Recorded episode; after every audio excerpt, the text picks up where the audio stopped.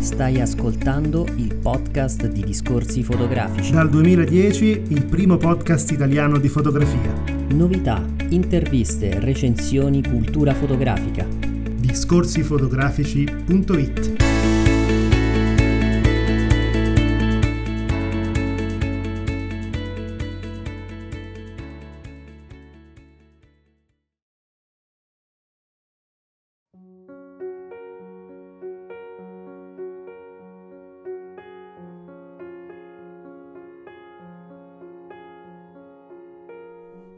Davis Zambotti è una regista fotografa che ha lavorato in molti set cinematografici, tra cui Sorelle Mai di Marco Bellocchio, I galantuomini di Edoardo Whisper, The International di Tommy Tickware.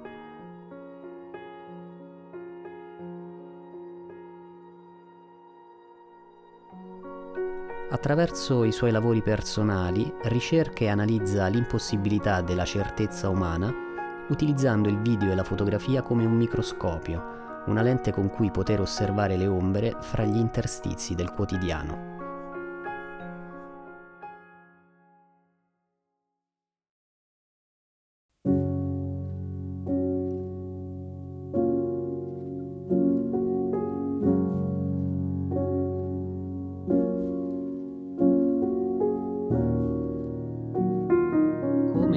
Quando è nata la tua personale storia della fotografia? L'incontro, diciamo, con la fotografia l'ho avuto fin dall'infanzia, da sempre, diciamo, è sempre stata una comunione. Poi essendo dell'epoca ancora pellicola predigitale, secondo me è quasi più unito alla, all'immagine fotografica, l'attesa di andare a prendere poi eh, le immagini fatte dalla famiglia, piuttosto che quando si è bambini si vuole provare a tutti i costi, quindi insomma mi sono avvicinata fin da subito e alle medie, insomma in queste scuole che reputo per fortuna anni, anni bellissime, scuole molto belle che ho potuto frequentare, ci sono avvicinato ancora di più ponendo la fotografia come punto di incontro con l'istruzione, con l'approfondimento, quindi eravamo tra virgolette obbligati a utilizzarla per esporre determinate sensazioni, eventi, però da lì poi uno si sente anche più legittimato, autorizzato ad approfondire quello che era all'inizio solo una curiosa passione o semplicemente una felice attesa come il Natale, eh, diventa più una, una, una proprietà e non più solo un'attesa. I tuoi lavori si snodano tra la fotografia, il video e il cinema. In che modo questi tre differenti ma complementari linguaggi dialogano nella tua pratica?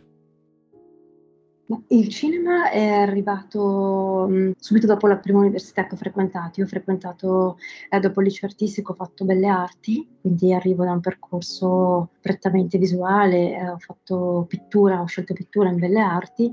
e non più soddisfatta, diciamo, di quel rapporto che avevo spasmodico con la carta, con la graffite, con la china, che erano soprattutto le mie tecniche i miei topic, non più soddisfatta diciamo del, dell'esecuzione, del, del, dove potevo spingermi, eh, è stato il, un passo veramente neanche studiato, proprio normale, rivolgermi poi alla fotografia per poter dire altre cose supplementari. Questo linguaggio, questo momento è durato t- pochissimo perché la fotografia si è trasformata improvvisamente in qualcosa di movimentato, di irrefrenabile, di incontenibile, quindi sono passata al cinema.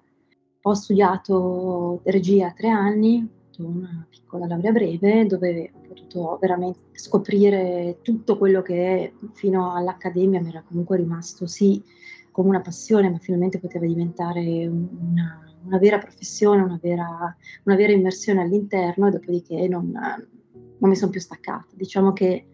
il cinema e quindi in questo caso la videoarte è complementare alla, al mio processo creativo, è complementare alla mia ricerca assolutamente la mia ricerca.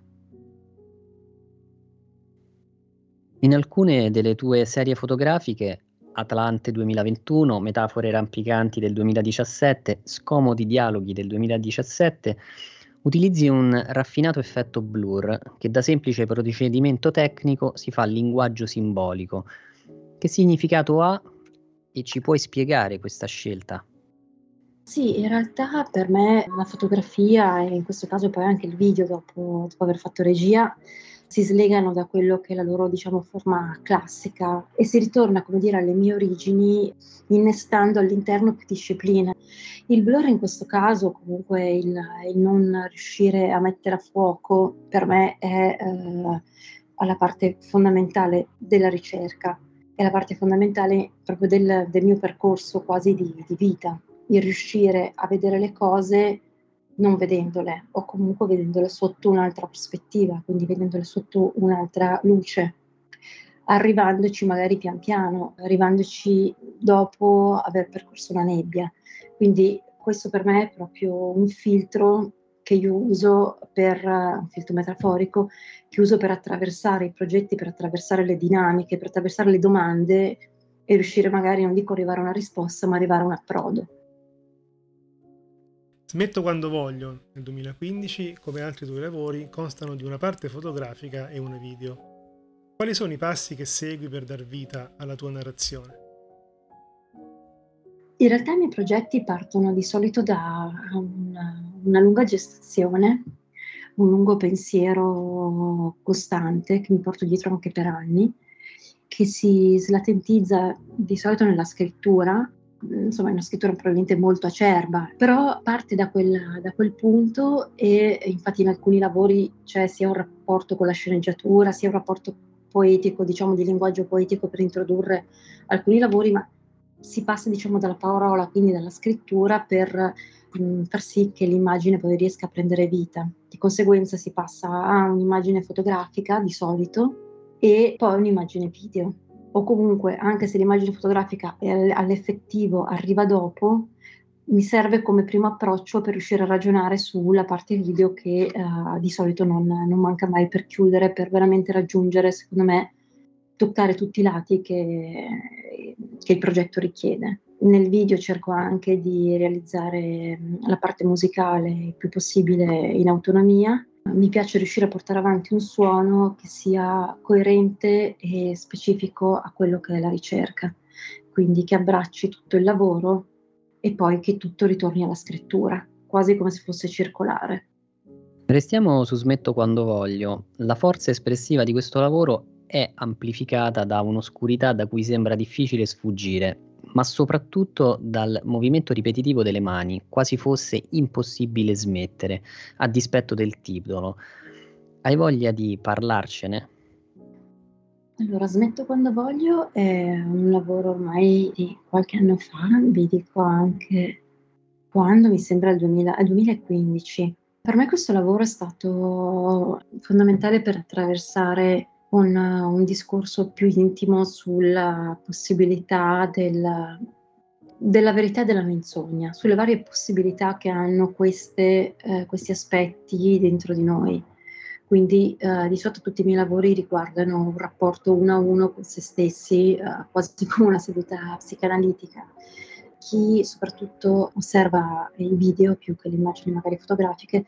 dovrebbe essere condotto e portato a una serie di di domande con se stesso. Diciamo che questo lavoro non vuole dare nessuna risposta perché potrebbe essere troppo, in questo caso, privata, personale e potrebbe sviare poi l'elaborazione personale del, del fruttore, non, non perderebbe, come dire, della sua capacità eh, evocativa, della sua capacità funzionale. Molti dei tuoi scatti ritraggono l'ambiente, nelle sue mille sfaccettature, nel suo essere natura e cultura.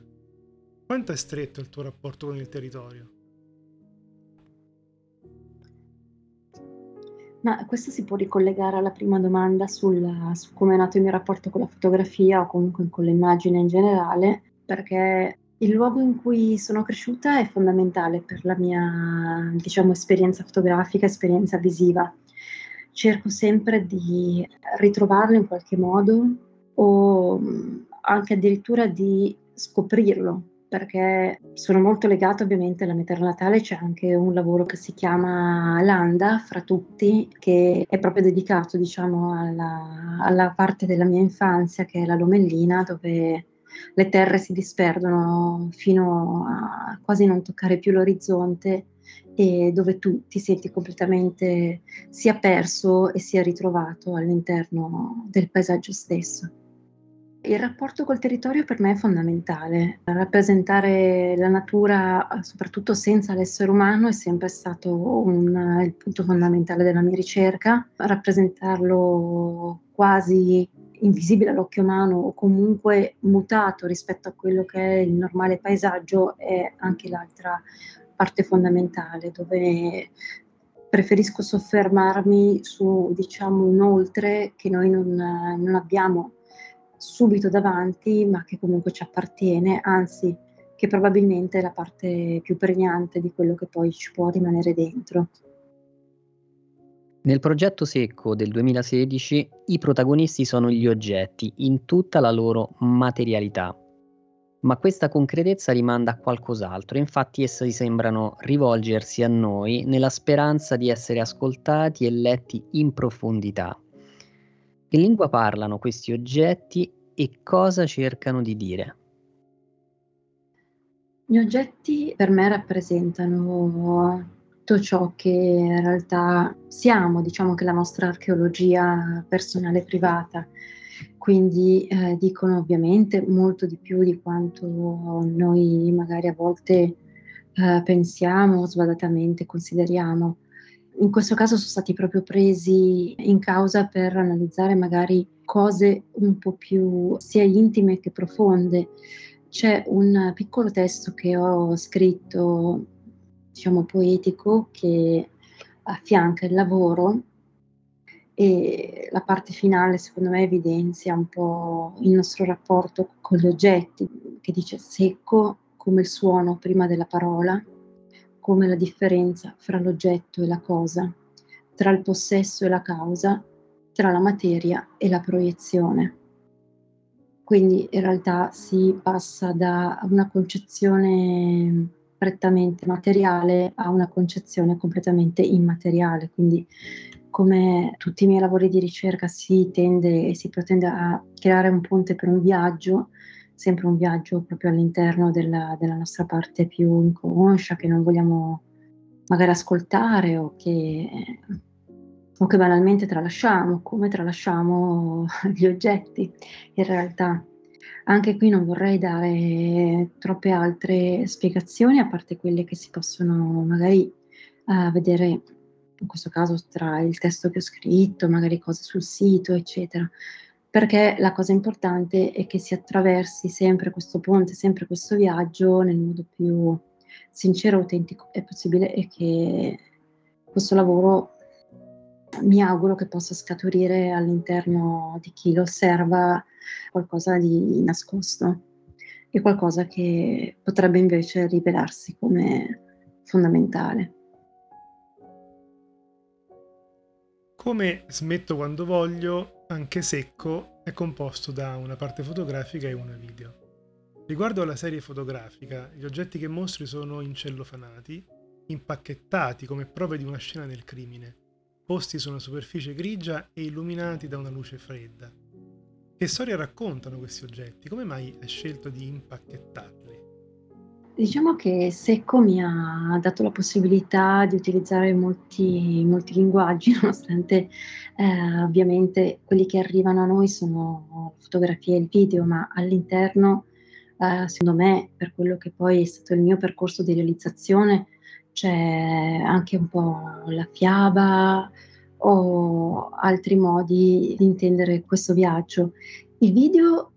è completamente opposto alla, all'immaginario fotografico perché è quasi più giocoso, nonostante probabilmente questa giocosità spinga ancora, eh, estremizzi maggiormente la tensione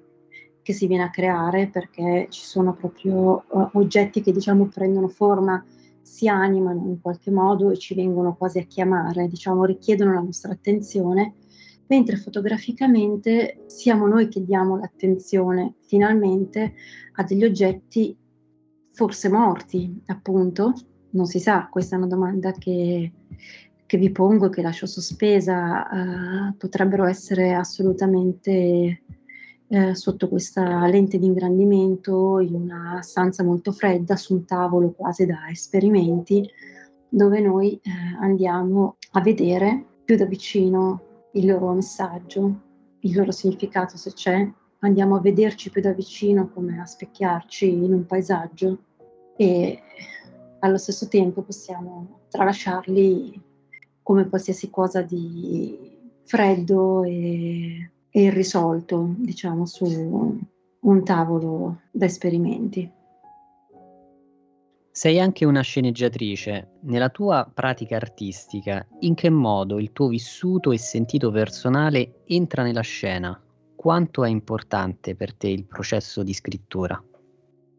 È fondamentale il processo di scrittura perché appunto, come vi raccontavo precedentemente, i miei lavori nascono da un lungo processo sia di pensiero e poi di eh, fisicamente di scrittura, quindi di passaggio al, al, mondo reale attraverso la scrittura. Il riuscire poi a sceneggiare qualcosa e a dargli una forma ancora più magari definita, anche perché io di solito tendo molto a lasciare indefiniti, proprio sfumati questi lavori, in modo che anche altre arti possano entrare all'interno di uno scatto fotografico o filmico però in questo caso la sceneggiatura mi dà modo invece di modellare forse più precisamente qualcosa e mi dà la possibilità di far arrivare magari di più un mio sentito. Diciamo che tutto parte da quello che è per me un atteggiamento privato che automaticamente si rispecchia nell'universale, non è un privato di mia sola esperienza, diciamo anche un privato che io esplico, ma eh, che poi diventa veramente un, un, sentire di tutti e questo fa sì che il lavoro possa veramente prendere il suo largo da solo, prendere il largo anche quando è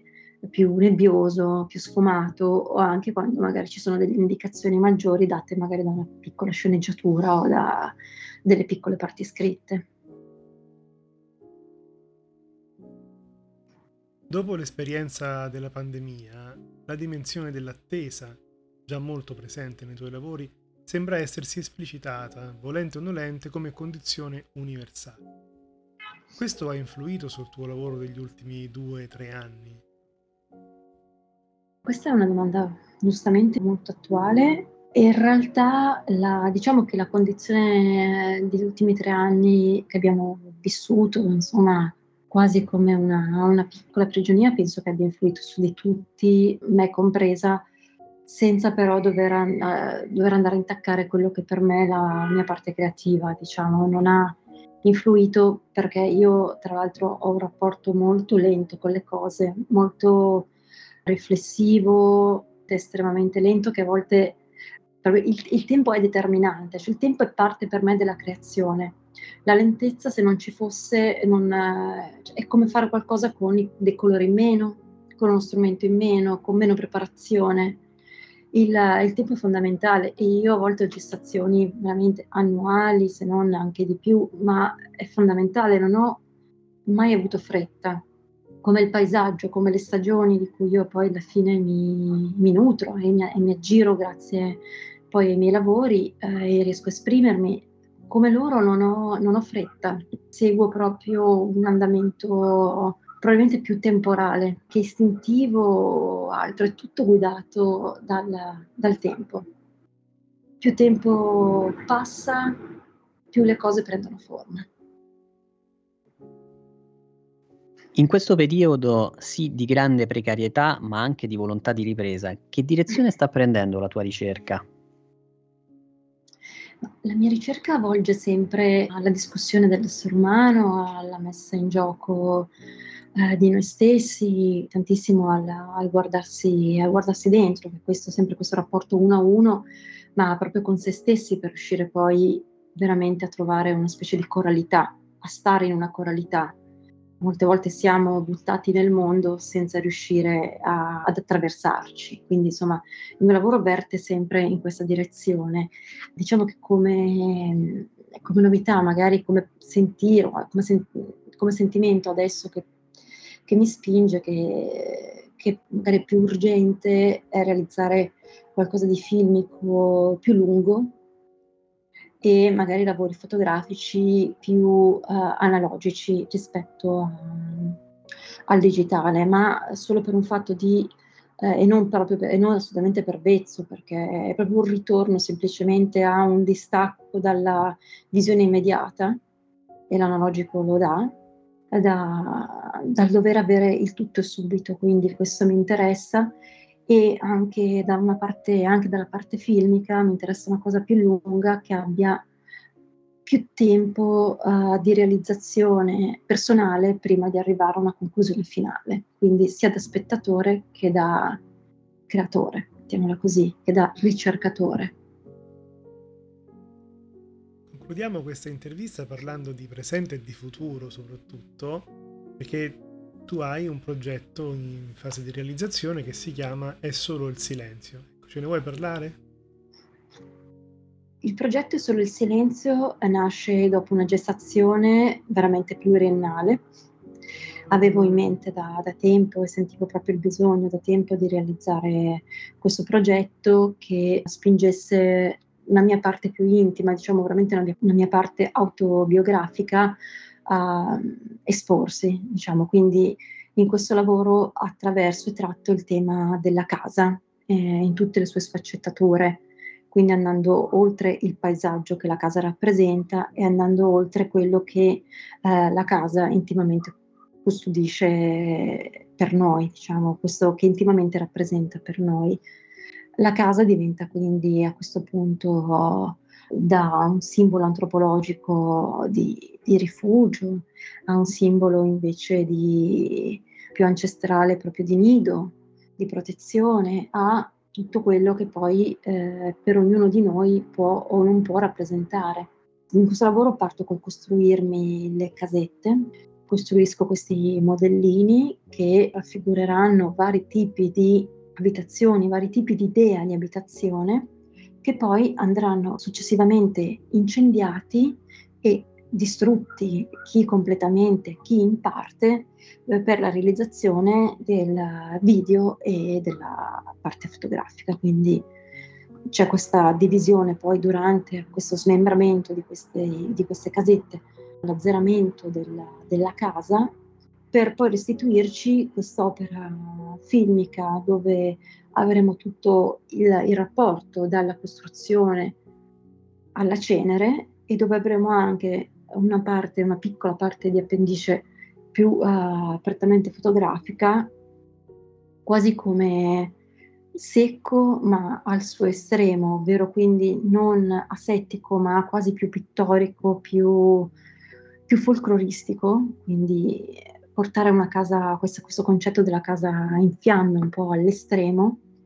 invece come parte scultorea rimarranno e rimangono soltanto queste piccole parti carbonizzate e queste piccole parti salvate da, da questo incendio.